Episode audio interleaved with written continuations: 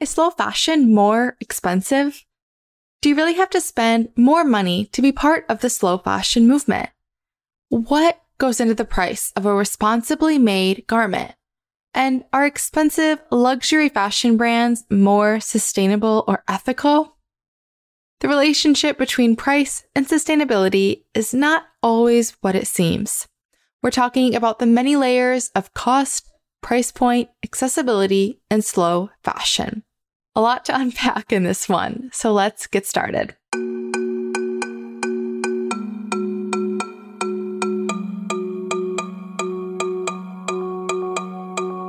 You're listening to the Conscious Style Podcast, where each Tuesday we explore what it will take to create a better, more sustainable, and equitable future for fashion. I'm your host, Elizabeth Joy.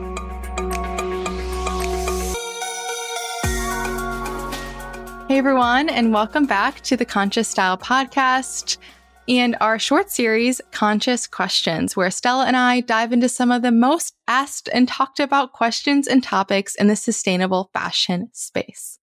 In previous Conscious Question episodes, we've answered questions like Can fast fashion ever be sustainable? Are fast fashion resale programs really progress or just more greenwashing? And how can we talk about slow fashion with our friends? So you can scroll back in the podcast feed to tune into those if you've missed them. But today we're addressing a very big question. Is slow fashion really more expensive? Such a big question, such a common question. And I think we're going to dive into so many layers with that question and to try and bring in, I think, different perspectives to that.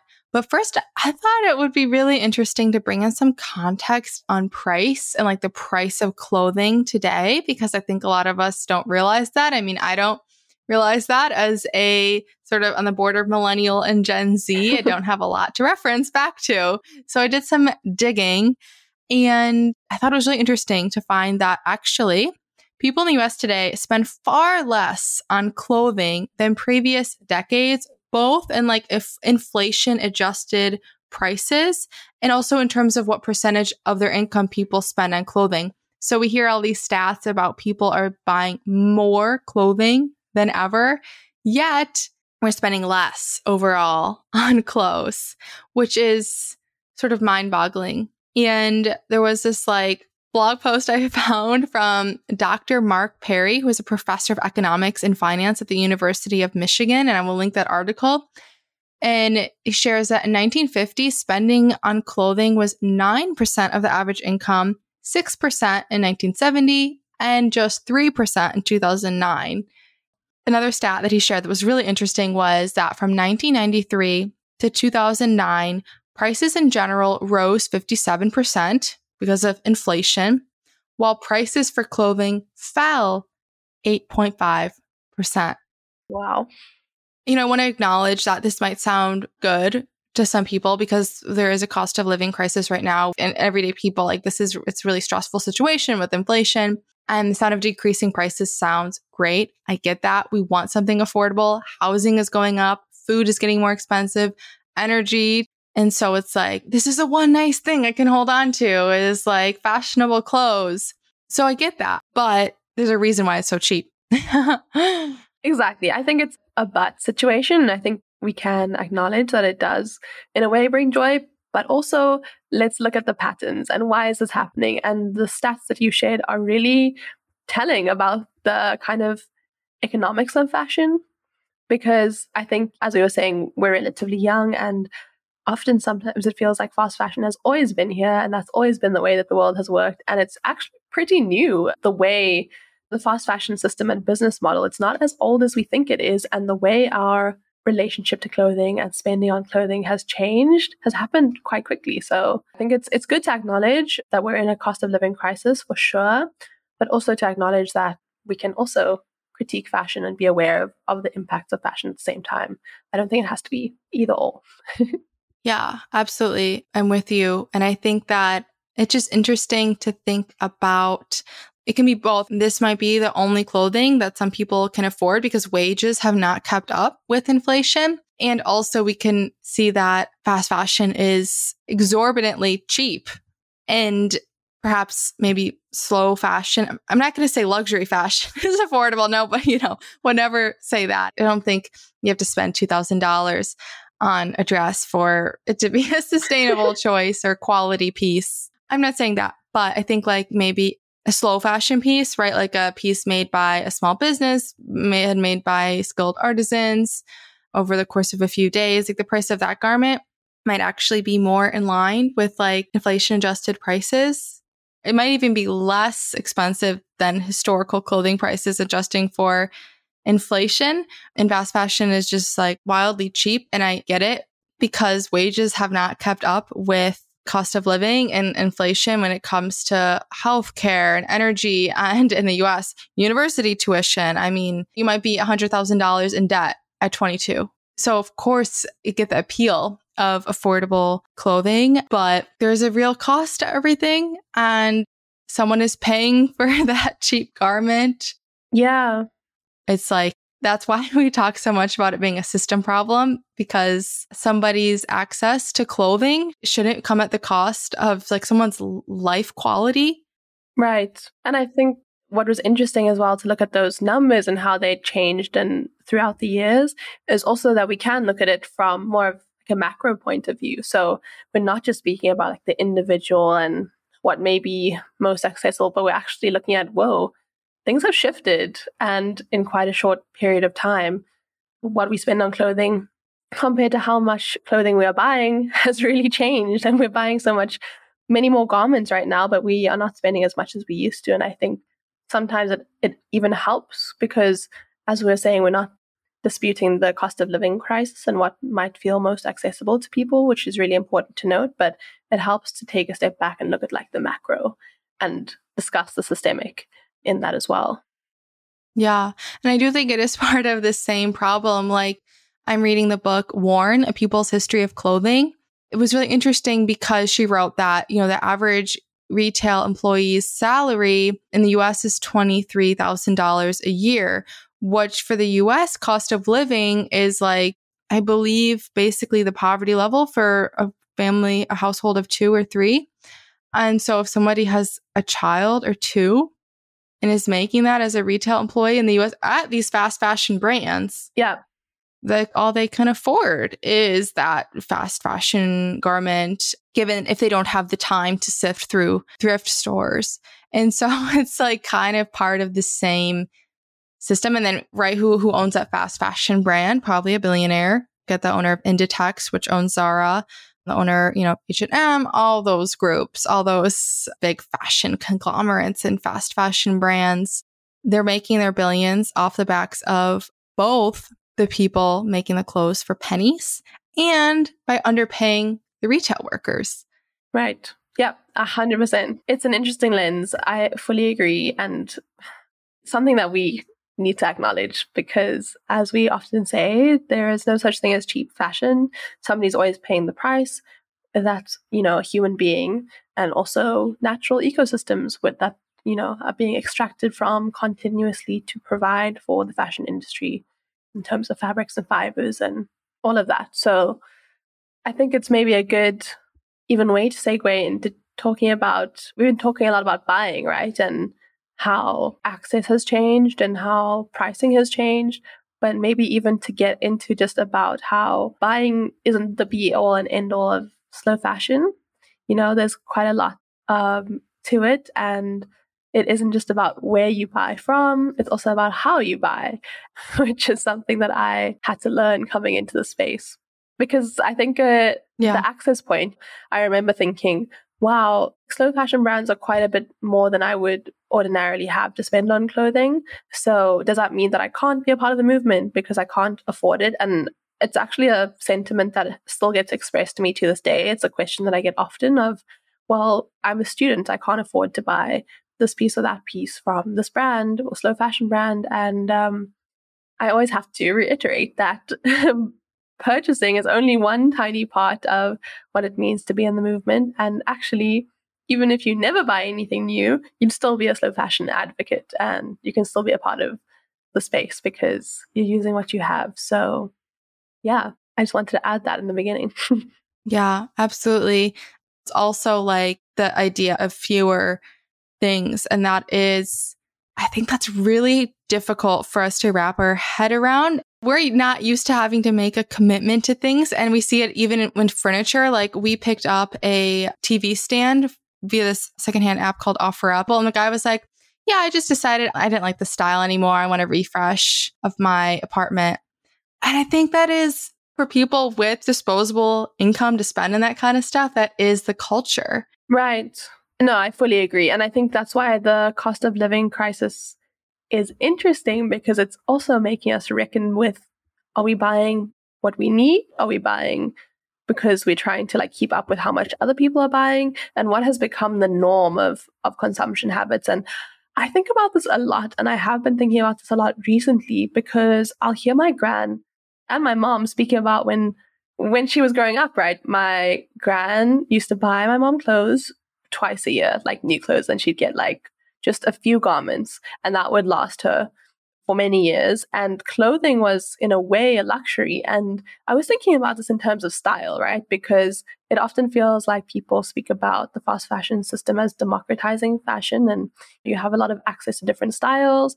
But then I was thinking back to my mom and my gran, and they had really good style and they weren't buying a lot. They were buying very few pieces in the year, but still able to really hone the power of fashion as a form of expression. And so I've been reflecting on this a lot in terms of how that different from my generation and, and our expectation and desire and kind of entitlement to fashion consumption has changed. And so we also have a different perspective on what we should be able to spend or buy or access yeah. at any given time, which is an interesting thing. right. And I think you have a completely different mindset around price if you're buying for the weekend, for going out on the weekend, versus if you're buying for the long haul. And that's going to be something that you're going to treasure for decades, maybe even pass on. Young people probably aren't thinking about that. And maybe that's normal. And also, when you're young, you're still changing sizes and all that kind of stuff. So, of course, I acknowledge that. And yes, you want to stay in trend, you want to be cool, you want to fit in. I get that. But I do think that we should at least acknowledge that that's why we should say, like, yeah, exactly. Instead of being like, well, it's the other stuff is unaffordable. Maybe that's true for you, but maybe also sometimes it's not. And you just kind of want the trendy stuff. And I think being honest maybe about that will at least get us further along in the conversation. And for some people, it might legitimately be price. Again, I just want to make so clear that that is the reality for some people, but like it's definitely not the yeah. reality for everybody. It's not the reality for the people buying thousand dollar Shein hauls. No, exactly. And I think I'm particularly also aware of this because of the context of the country I live in, of there being a lot of people that out of necessity don't overconsume, right? And keep repairing and keep mending and pass things down, hand me downs and all of that. And I'm just aware that, like, of course, we don't use the language because of slow fashion and sustainable fashion sometimes to when in those kinds of spaces and conversations, but making do with what you have and really playing into your style and not having it hinge on trends and consumption is also just a, a really at the core of this movement. And so I always try and remind people of that as well when we kind of come into the space expecting that what we buy also defines our commitment in a way because it feels like that sometimes when people are asking me, well, I can't afford this this brand, so I can't be a part of the movement. And I think it's it's really important to acknowledge, like we were talking earlier, about the class barriers and differentiation in the movement and how this concept, while we have a very specific idea of what slow fashion might look like, um, it doesn't always fit for everybody. And it's really good to acknowledge that necessity also breeds like certain slow fashion practices. So that's why I just think about that when this question of is slow fashion too expensive comes up. I'm like, if we look at it from the lens of this is exactly what we are defining as slow fashion and we have this idea of what a slow fashion person looks like. I don't know. Maybe it's somebody that only wears slow fashion brands, or maybe it's even somebody that only thrifts, or whatever the case may be. If we broaden it, then we understand that slow fashion practices exist across the board and and are often not linked to people with a lot of excess income in the first place. So yeah. Yeah, for sure. And I've heard people advocate like we shouldn't be calling it slow fashion because that sort of implies shopping, which I don't I don't know if I totally fully agree with that, but it depends on the context that you're hearing these words. So if slow clothing works for you or like slow style, I don't know, you know, this podcast is called conscious style. so it does it have to be like fashion because also fashion might feel like oh the fashion brands, the fashion industry. And we're just talking about clothes and shoes yes. and whatever. Yes. Like at the end of the day, we're just talking about having a more mindful way of like accessing and caring for and wearing your clothes and your other sort of footwear and accessories. Exactly. It's not, there are slow fashion brands that embody slow fashion concepts. They're like one piece of right. the slow mm-hmm. fashion puzzle. Yeah, exactly. And you can take different pieces that work for you, leave others I've talked about this before, but I think everybody has a different sort of barrier and lifestyle. Some people are short on time. Some people are short on money. Some people are short on both. And like some people have both in abundance. So like basically based on that, you can sort of figure out which way of participating in slow fashion works best for you. And like to your point, there's so many ways of getting involved. So let's talk about what are the, some of the other ways we can get involved with slow fashion if purchasing from slow fashion brands is not affordable or accessible. Right. Yeah, because I think for a long time at the beginning of my journey, I didn't buy from slow fashion brands because of that, just financial access. So I always say my journey started at a clothing swap, and I think clothing swaps are really fun. So I'm always a big advocate for them. So clothing swaps, even if it's not like an event, you can literally swap with your friends, with people that you've found on the internet if you are like feel feel comfortable to set something up in your personal life. It doesn't have to be a big event that you have to wait to attend. It can be something you initiate on a very small scale. And thrifting is another way of buying secondhand or pre-loved whatever you want to call it. Basically not new clothes. But that's another way that a lot of especially students or people with less income can be involved in the movement. And there's luckily quite a lot of avenues for that these days, even if you don't have a store in your like, geography. There are quite a few online places now, even just little Instagram businesses for you to try out if that's something that you're curious about. But I would say, of course, you know, the best or most slow practice is always to just wear what you have and find different ways to bring joy into your life with, with the clothing that's already in your wardrobe. And it doesn't always fulfill our desire for novelty as much as like other practices might, but it's of course the most sustainable. So even if you never buy anything new again, like I said this earlier, but you'll still be a part of the movement. What are some of yours? Do you have anything you want to add? Yeah, I love how you're putting that. I mean, I think the biggest takeaway is like there isn't a gate to the slow fashion right. community. And I'm with you. When I started out six years ago, all I saw were people decked out in fully like eco brands, slow fashion brands. And I thought that I couldn't be part of the movement because I was in college at that point and broke. So yeah, I felt like I couldn't participate. And I love that the conversation has expanded so much. I think we have to continue that and continue communicating that to people because the big fashion is definitely uh, doesn't want us to think of slow fashion or conscious fashion or sustainable fashion as these alternatives. They want us to think of that means buying their conscious collection or whatever yeah, I would add to that that there's activism. And for you, like, oh, what? That sounds so scary. it can look so many different ways. It might look like a digital activist. Follow Remake, an amazing organization. Yeah. Follow Clean Clothes Campaign, Labor Behind the Label, Garment Worker Center. I'm a Remake ambassador. So during their meetings, they're learn about their campaigns that they're running and they do in person actions like they organize protests, but also they do a lot of digital advocacy, which is basically just asking people, you know, they call out a brand and they ask people to tag that brand, comment on that brand's posts on Instagram or tweet at them. And that might be, that might, that might feel more accessible to you. Yeah, I totally agree. I think it's important to speak about the alternatives outside of buying because at the end of the day, I think your whole recent Instagram post really put it well. Slow fashion is a mindset. And the hardest work of all is really getting our minds and the way we consume and think about clothing to shift. And that's not going to come from just shifting to buying different things, right? We really have to sit with ourselves and interrogate our behaviors and habits, often unconscious habits when it comes to clothing and the way we relate to it. So, love that recent post that you did on Instagram. And I just wanted to mention the mindset point here.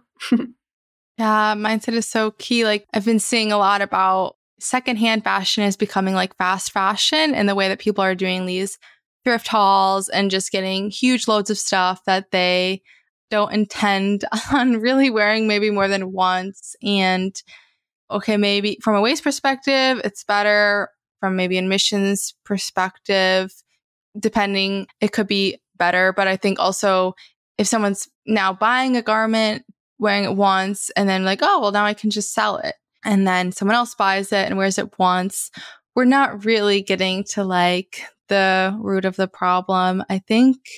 And we're just, everyone's just wearing it once and then shipping it around. I think it kind of misses the point about the sustainability of secondhand. I think it should still be hopefully intentional. For sure. Of course, sometimes you buy something, wear it once, realize that it doesn't fit right. That happens, but I'm talking about this sort of habitual, like, yeah, one wear, resell, one wear, resell. So we have to also, yeah, get a little deeper. If you're liking this episode, then you're going to love our newsletter. The Conscious Edit is a weekly roundup of news and resources about slow fashion and sustainability. Expect recommendations for articles, podcasts, videos and documentaries, campaigns to support, brands to browse, and more. You can sign up at consciouslifeandstyle.com forward slash edit. Subscribers will also receive a little welcome gift a 10 page list of sustainable fashion educational resources. The newsletter is the best way to stay connected with us as well, since social media algorithms are notorious for ever changing. Again, that link is consciouslifeandstyle.com forward slash edit, and the link will also be in the episode description. No, I agree. And we've talked a lot about how slow fashion doesn't have to be expensive, right? And mentioned all these different ways.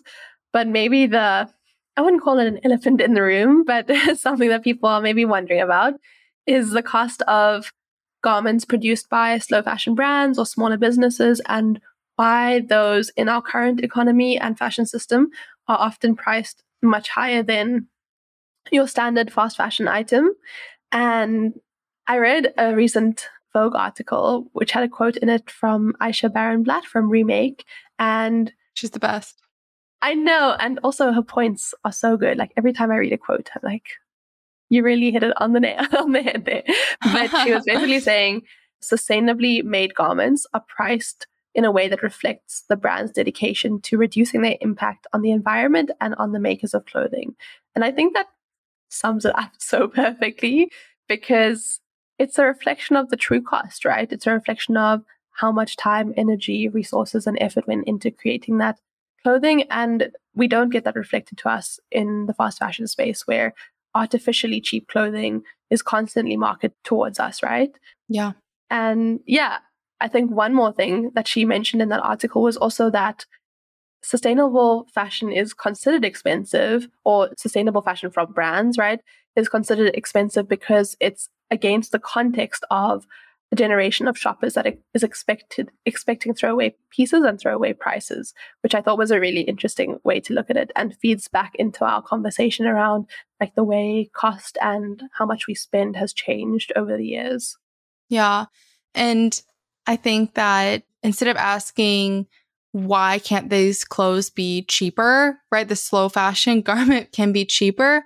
I think we should be advocating why aren't people being paid more? Why aren't other people being paid a living wage where they can buy some nice clothes? Like, I think we should maybe flip the script a little yeah, bit yeah. and be like, well, slow fashion brands should be cheaper. Maybe, but a lot of slow fashion brands are really pricing what they need to to stay in business. And yeah.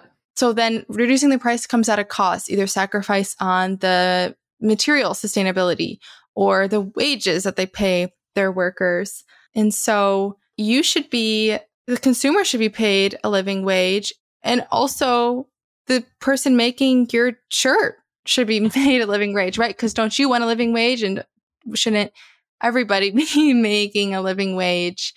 Yep. And this is what we mean when we talk about fashion as a system, because it will really take change in every part of the system before we see like the transformation of the industry.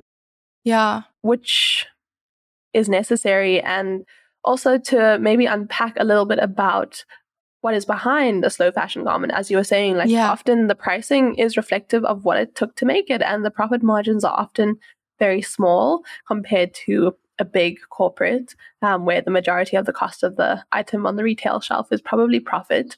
So when you're buying something from a slow fashion brand or a small business, they're usually focusing on creating a really durable product that can be worn for your lifetime, probably even passed down to generations to come. Often longer lead times in factories because they're not keeping up with this like rampant trend cycle that's constantly changing. And this also allows for like the payment of living wages, like you were saying. And there are all these factors yeah. that can push up the cost. So anything from ethical material sourcing, really putting in the time to make sure that the places you're sourcing fibers from, the farms, the processes, all of those businesses and people are paid well and the labor conditions are sound and, you know, they're not harming the environment around them. So anything from that to also paying living wages, which in a previous episode, we also, oh, an article I've written, we discussed how paying living wages doesn't necessarily mean that the cost of a garment has to go up in terms of fast fashion, but often in terms of smaller brands, because the margins aren't as big, it may affect the cost of a garment. Yeah, and the scale isn't as big. Exactly. Production, like if you aren't producing thousands, hundreds of thousands of garments, of course the you know the price is going to be affected by that. And also just I think in terms of collaborations and working with different designers, artisan communities, and producing really sentimental clothing. There's a lot of care and time and effort that goes into that that should be reflected in the cost because this is a garment you're buying in for not just one wear, one weekend, but something you're really going to cherish it's high quality and intended to last. So I think when you think about that, you really realize how much goes into a garment and why the price yeah. might be higher. yeah. In my episode with Zoe Hong, How to Identify High Quality Clothing, Zoe detailed all the steps of fashion production. And I mean, it's just such a long list. I think we don't because so much of it is hidden from us, so much is out of sight, out of mind, we don't realize, but there's so, so much that goes into a garment. I mean, I definitely encourage you to go back to that episode and list and listen to her list it all out. But there's just so there's so many steps. And then at the end, she was like, Yeah, and think about the, the price of, of some of the t-shirts that you see, and you wonder how could it possibly be that cheap with these 15 steps? And I asked, Well, what are some of these cheaper brands or these fast fashion brands? What step are they skipping? And she had a great point that they skip the design stage, right? They copy from the runway, they yes. copy from independent designers and artists, they steal from small businesses and even other fast fashion brands. Like we're seeing like these ultra fast fashion brands copy from like slower, literally. you know, I'm doing quotes right now. Yeah, yeah, yeah. fast fashion brands. So they're even copying like from each other. It's like a copy of a copy. Yes. Or they're copying vintage. That bothers me the most when they have these like vintage style and they copy things that are like maybe trending in the vintage market. That bothers me the most. Oh, no, no, that's the second. That bothers me the second most. The, the biggest is when they steal from small independent designers and slow fashion brands who spent, they pour their heart and soul into designing right. stuff. And they still, so like, yeah, in order to get something that cheap, you have to cut out certain like steps. One big part is design. Another one Zoe talked about was fit. They don't do really fit testing. So it's probably why things might fit weird because they didn't, you have to fit it on real people to make sure right. that. that takes time. Yeah, exactly. They're trying to cost, cut time and costs at every corner. And I think something that I've noticed in my own life which I'm wondering if you've noticed too, but I find that slow fashion brands, or certainly the small businesses here that I've supported, are often not much more expensive than some fast fashion brands. I'll say True. in South Africa's context, Zara and H&M are not fundamentally very cheap. Like especially Zara, you can get some quite pricey things there and I've certainly bought things from brands that are cheaper and I know made more ethically because I've either spoken to the owner to ask questions or really like followed the journey of this brand to where they are today. So I think it's also good to note that because there is this like fundamental belief that fast fashion is always the cheapest, cheapest option. And sometimes the profit margins are so big that the prices are inflated to a point where it's not even cheap anymore. yeah, that is yeah. such a good point. I also experienced that in the US with Zara, like when Zara sort of made waves by making a big arrival to the US years ago. So that's interesting. And also a brand like higher end fast fashion, so to say, in terms of price, like Anthropologie, Definitely slow fashion brands can be found at that price point. Like, you know, at the time of recording, Anthropologie has dresses like for $200, pants and tops for $100, $150 each. Like, that is, that's not cheap. Like, you can definitely find slow fashion brands for that price who, where there's a reason behind that price, right? I've never been one for like designer things, but I like to know with like a slow fashion brand, if I make an investment in a slow fashion brand, there's like a reason for that price. Yes. Yes. yes. No, 100%. And like often you've, I don't know, I've often spoken to the owners of small businesses if I bought it from a market or even on Instagram and just like knowing that I'm, my money is going towards like the dreams of this person and all the people that they are supporting within their supply chain. It makes such a big difference to me personally. I'm maybe just very sentimental, but yeah, to have a clear understanding that it's contributing to the local textile economy in my country and city is just, it's really important to me. Yeah. Yeah, I love that. Yeah. So true. You maybe know the person that you're supporting. You can have a conversation with the owner and I think feel a little bit better about where your your money is going. Yeah. That small business is doing a happy dance for that you know, $100 or like that makes such a difference to them. And I think we can feel like, well, not shopping from fast fashion won't stop them, right? There's millions of other people shopping. We can contribute to the culture shift though, A. And B, it maybe is not always about like what you're not doing, but if you instead support your local charity shop or support a local slow fashion business, they feel that, you know, they right. benefit from that. And I'm not saying we can shop our way to sustainability. That's not what I'm saying. But I think those two choices, again, if you can, I also think you're going to feel better if, you know, you care about these things. No, I, I completely agree. And so I think it's it's interesting because we might see the price tag of a garment from a slow fashion brand and be surprised by the price. Maybe it's higher than we expected.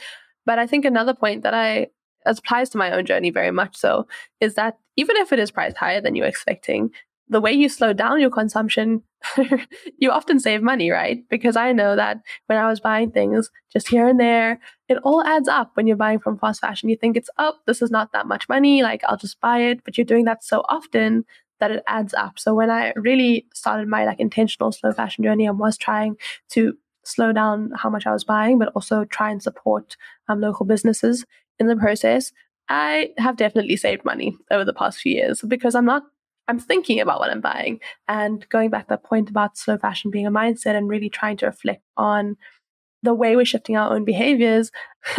yes, the individual garment price for price might be a bit more expensive, but how much money I'm spending and saving has definitely changed. yeah, totally. And cost per wear is something yeah. that gets talked about. And it's actually such a, I think not enough people think about that enough, but cost per wear was a big realization for me. if you buy something and it's a little bit more expensive, but you're wearing it once a week or more than once a week, because I do that quite a lot. I buy something and just wear it all the time, get a bit obsessed, but the cost per wear goes down significantly and it ends up being oftentimes like shockingly affordable, even if you in the first instance invested a relatively large amount of money in it. So yeah, it's worth thinking about.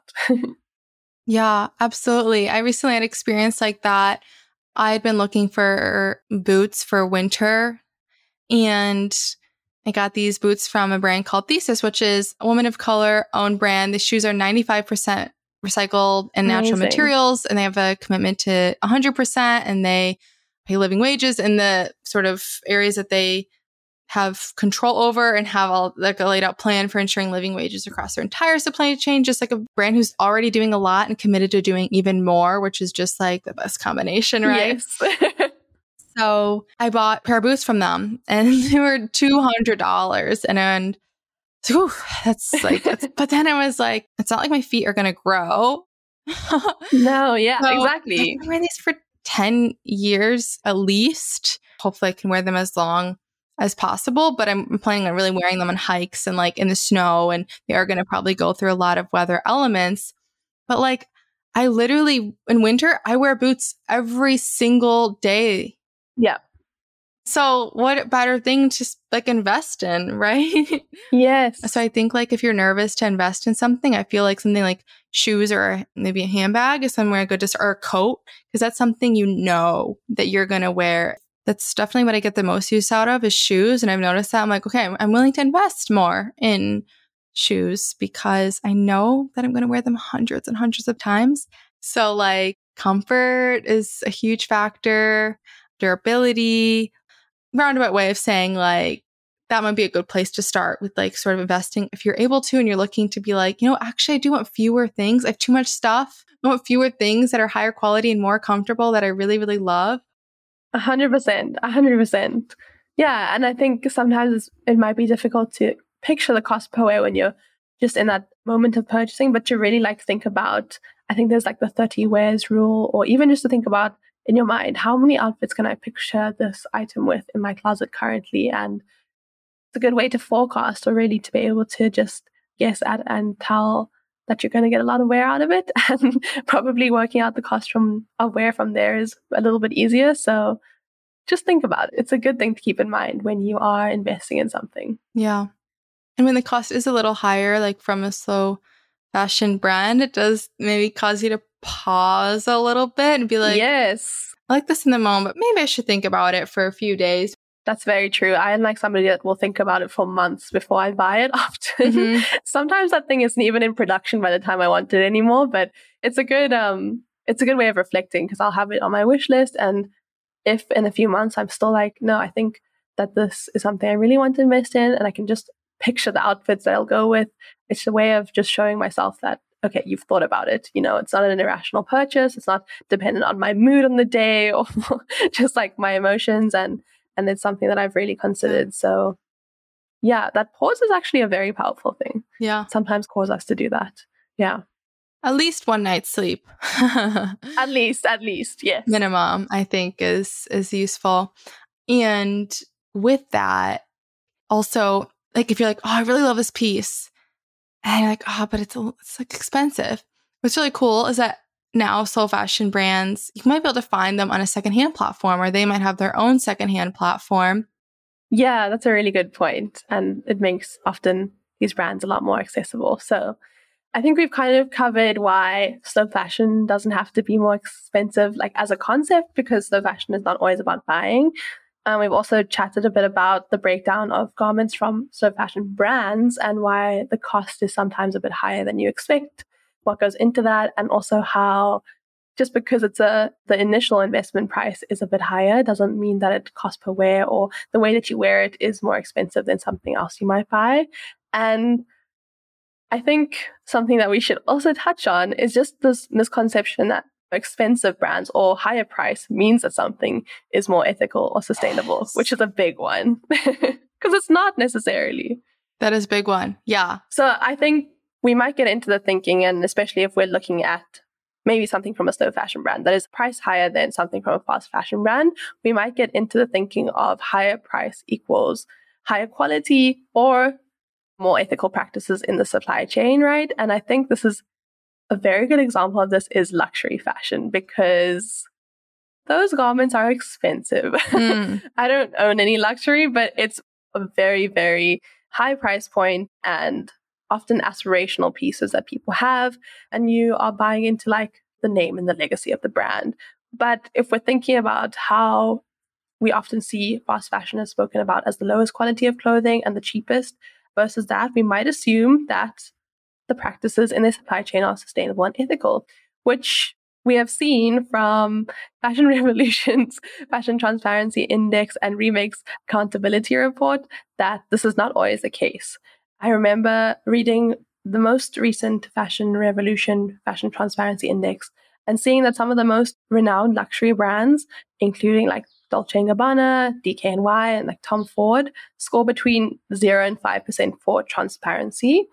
Yikes. And it just shows that we can't make judgments about supply chain ethics and sustainability from price points of garments. I don't know if you agree with that. Yeah, 100%. I have a couple of designer pieces that I got secondhand, and they're like made from polyester. So the design is cool. Like I bought it because I like the fit was nicer than what I'm used to. yeah, for yeah. sure. But I think yeah, I think they are focused a little bit more on the design and the fit and the brand, of course. But the fabrics were not sustainable. And who knows about the labor? Yeah, to your point, there's no transparency. So who knows if the people were being paid fairly, were being paid any more than they do working for making a Shein piece or an H&M piece? We don't know. It's not like luxury fashion is slow fashion, I guess is what we're trying to say. But that's also not to say that 100% of luxury brands are unsustainable, right? So it's just that there's, we have to do a little bit more digging. yeah, we do. I think this conversation has just shared a bit about what you can and can't tell from price and what you should be aware of when it comes to how something is priced, which is important when it comes to luxury because there are luxury brands that have admirable practices and there are some that really don't. And yeah, that just, it takes, unfortunately, does take like time and research to look into that. But you can't judge from price value. You can't judge from face value. You can't judge from price value when it comes to luxury. Moral of the story of this episode is that things are complicated and are more complicated than they seem. Unfortunately. we want to open up this conversation too. Like DM at Conscious Style on Instagram, email podcast at consciouslifeandstyle.com. Let us know your thoughts. I love chatting with you all on Instagram, and that can inspire future conversations that we have on this podcast always sort of listening to what you all are thinking and saying and feeling and wanting to know more about. So, no, for sure, especially if it's engaging with conversations we've had on here because we know like we're not experts and we speak from our own experience. So it's nice to hear different perspectives, especially on this kind of topic, which is super context specific and everybody has their own experiences with accessibility and price and slow fashion. Mm-hmm yeah, we'd love to get more perspectives on this. And I think that uh, there's so much nuance and layers, and I think yeah. it's really hard to make snap judgments. Right. Yeah. So I think if anything, these conversations and these conscious questions, and specifically this one, are just there to provide points of reflection, to spark thought, and to help you, I guess, just think a bit more deeply about the way that you relate to your clothes. We don't have concrete answers, unfortunately, or easy answers, but hopefully this helps you reflect on your own journey a bit more. Beautiful way to end. Thank you, Stella. and thank you, everybody, for listening today. Make sure to follow or subscribe to the Conscious Style podcast on your favorite listening app so you don't miss future conscious questions and other episodes. If you enjoyed this conversation or enjoying these episodes so far, rate, review, share the show all that little bit helps. We're a small independent show, so that really, you know, we don't have a network behind us, so that all those little shares and ratings go a long way in, in helping us reach more people. And then finally, subscribe to the newsletter a conscious edit at consciouslifeandstyle.com forward slash edit.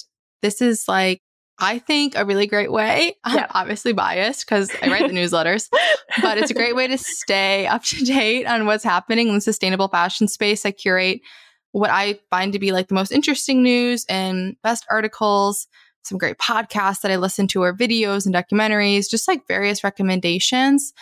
There's a lot to sort through. So I hope that that can be a useful resource for you as a free newsletter. The link will be in the episode description. Oh, that was a lot. so if you are enjoying the series, please tune in again next week. We're going to unpack another quite heavy, big topic, which is who is responsible for overconsumption and overproduction. We are known for big topics on this podcast. So I guess come yeah. along for the journey with the next one. And yeah, we'll, we hope to see you there.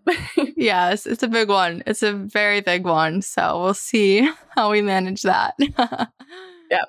Bye for now, everyone. Hope to see you next Tuesday for another episode, or I'll be in your inbox on Saturday if you're a subscriber. Take care.